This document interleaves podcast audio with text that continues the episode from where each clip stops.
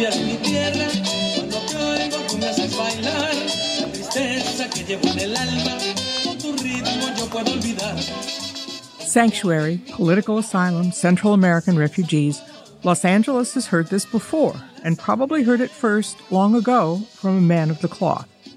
The Catholic priest who defied the law and bucked the church hierarchy to turn Los Angeles' oldest church, La Placita, into a sanctuary for Central American refugees also made the country turn its attention to the plight of all Latinos coming here for help.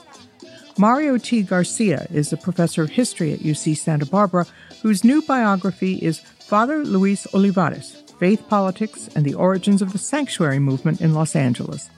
He tracks the dramatic life of the priest who went from a company man in the Claretian Order to a pot-stirrer and feather ruffler who walked arm-in-arm with Cesar Chavez, led L.A. community organizers to face down corporations and civic leaders, and challenged the Reagan administration itself. 25 years after Olivares' death, his story and his role are as current as the day's tweets. His story is a remarkable and dramatic arc because he grew up poor in Texas, he joined the Claretian Order, and in short order, he was pretty high, wide, and handsome as the treasurer for the order, and wearing Gucci shoes and black silk suits and eating expensive dinners with investors that may have helped the order to prosper. And he liked that lifestyle. He liked being wined and dined. He liked having the power and the influence as the treasurer, which was the second highest position in the Claretian Order. Some people ask me, how does a Catholic priest, dress nicely, And I said, well, how about black silk suits? And how about a black shirt with French cuffs? Years later, someone referred to him as Father GQ. Becoming a priest was one of the few pathways out of poverty for a lot of young Latino men at the time. But why did he want to enter the priesthood? His grandmother and his aunt, who helped raise him along with his father, they were very, very religious, very Catholic, especially the grandmother. But I think deeply down he did feel he had a vocation to become a priest. He admired the priests of his parish, and in fact, even as a young boy, he played saying the Mass at home. He would be the priest, and then his siblings would be, some of the boys would be the altar boys, and the girls would be part of the congregation. He was prospering within the church as the treasurer of the Claretians. There comes an almost biblical-like conversion, like St. Paul on the road to Damascus, where he looks at himself, he looks around, and sees the world a little differently and his own role very differently. He says his conversion came in 1975, when for the first time he met Cesar Chavez. And he said, that changed my life.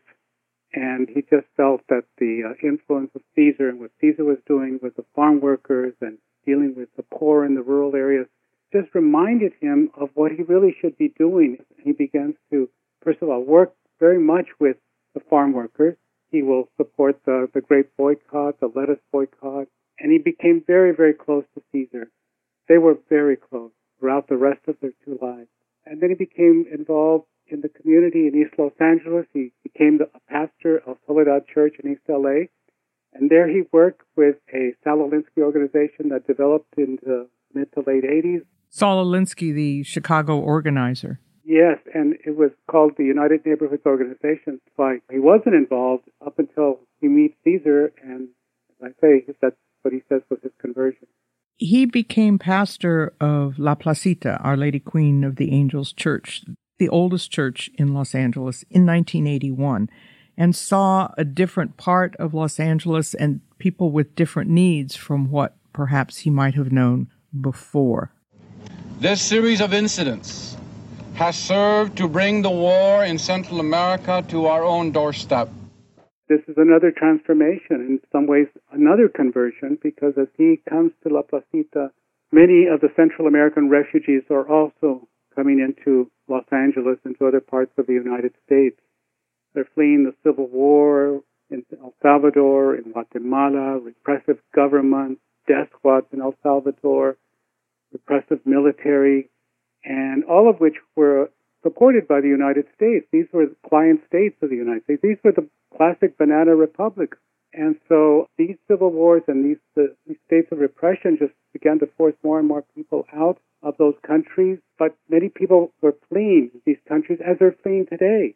You know, these were refugees. They were classic political refugees.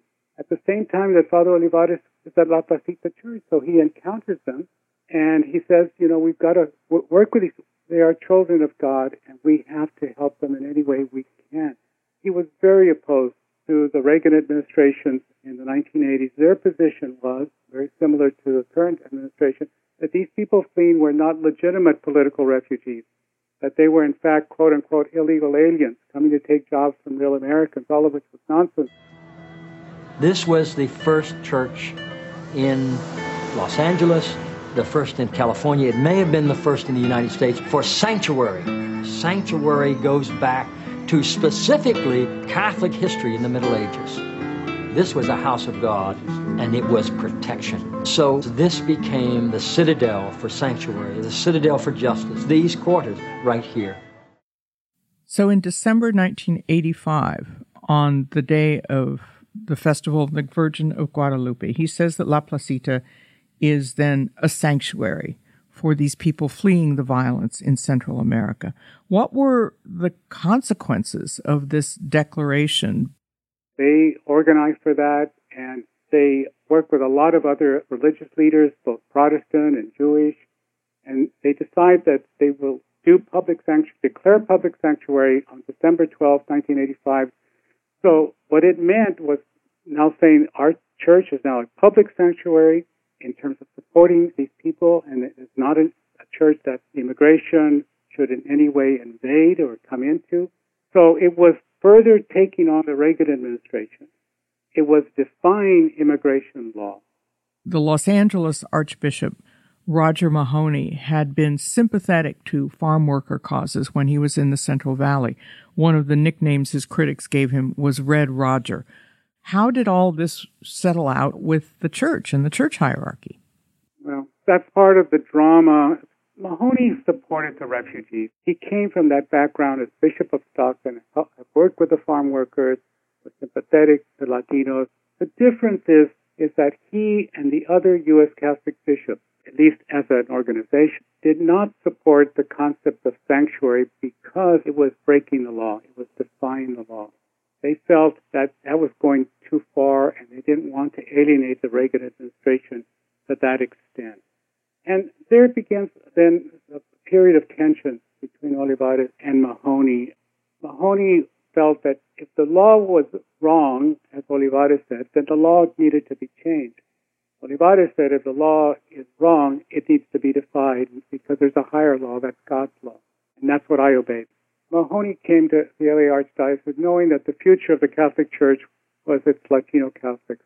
He wanted to be that leader, only when he arrived in 1985 they realized they already had a leader, and that was Father Luis Olivares. So I think there was a sense of rivalry. Did Cardinal Mahoney talk to you for the book? No, and it's unfortunate because I wanted to get his side of the story of that relationship. It's not that Cardinal Mahoney was against the refugees or against undocumented immigrants. It's just that he felt the constraint of his position, the constraint of the church as a whole as an institution. As a practical and logistical matter, sanctuary was a very difficult thing for Father Olivares to pull off. In fact, my old colleague Ruben Martinez suggested, and as you say in the book, that La Placita functioned better as a symbol than an actual shelter and social agencies. Well, Father Olivares and La Placita Church was, of course, limited just in terms of space and resources.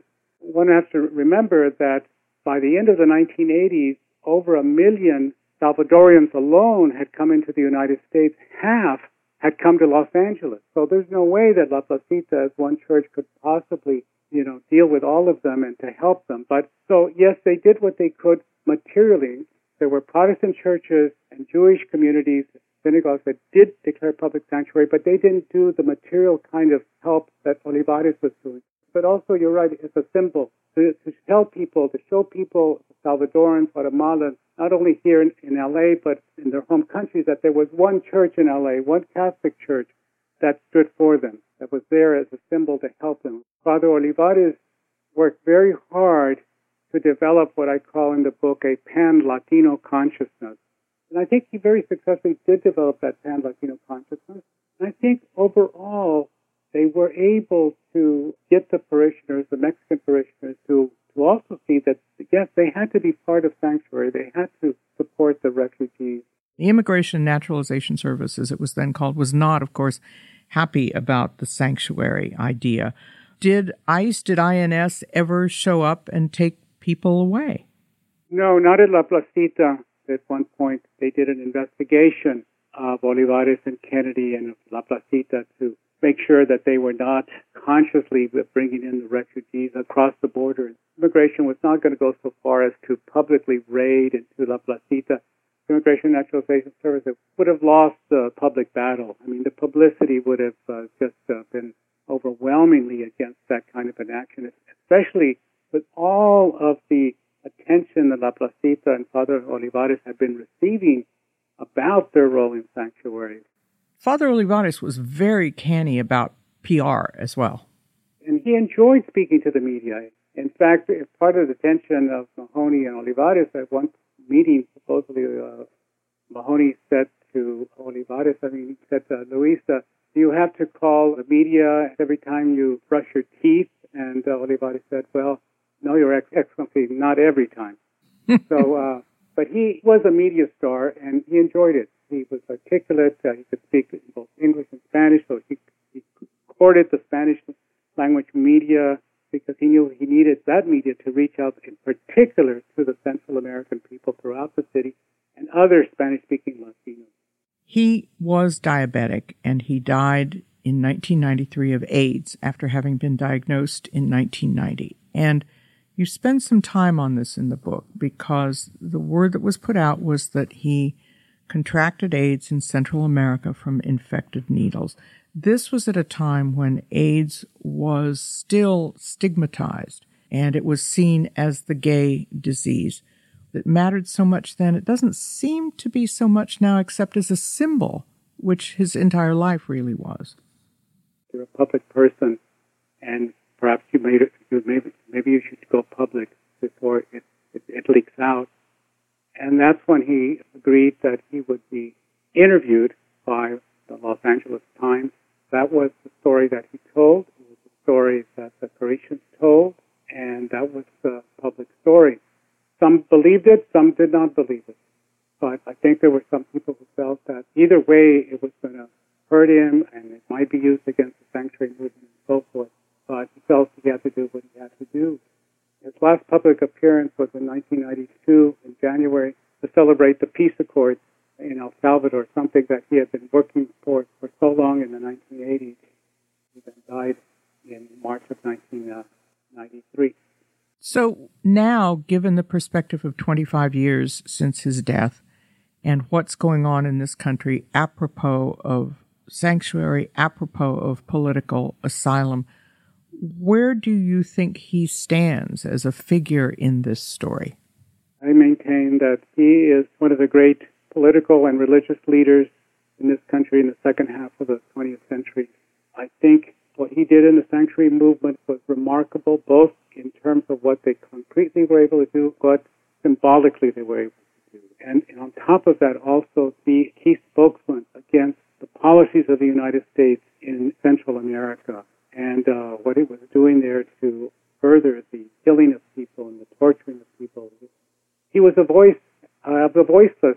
And I think his story is important for us today because what he did and what the sanctuary movement did in the 80s should tell us that people in the past have stood up against injustices, against the repression of refugees and immigrants as is happening today. And hopefully his story will give people the kind of courage and fortitude and a sense that we can do it as well. His story just gives people further inspiration that, yes, we can push back. We don't have to just stand by and allow efforts to violate many of our democratic rights in this country. So I think that's what Father Olivares stands for. You think he's a better candidate for sainthood than Father Junipero Serra, the founder of the missions? Yes, absolutely. head and shoulders, I think, that what he did in his life, what he did especially in the 80s with the refugees and the undocumented immigrants was saint-like. Well, Mario Garcia, thank you so much. Well, thank you, Pat.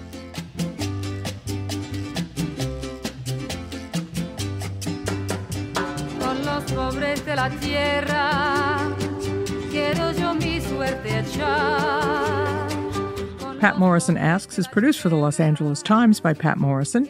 It's edited and engineered by Mike Heflin. The audio moments of the actor and activist Martin Sheen and Father Luis Olivares are from the documentary The Faithful Revolution, Vatican II. The music is a Salvadoran traditional song, La Golondrina, by Mariachi Vargas de Tecalitlan, and a traditional Cuban song, Guantanamera, a favorite of Olivares, is sung by Joan Baez. Subscribe to Pat Morrison Asks and never miss a podcast.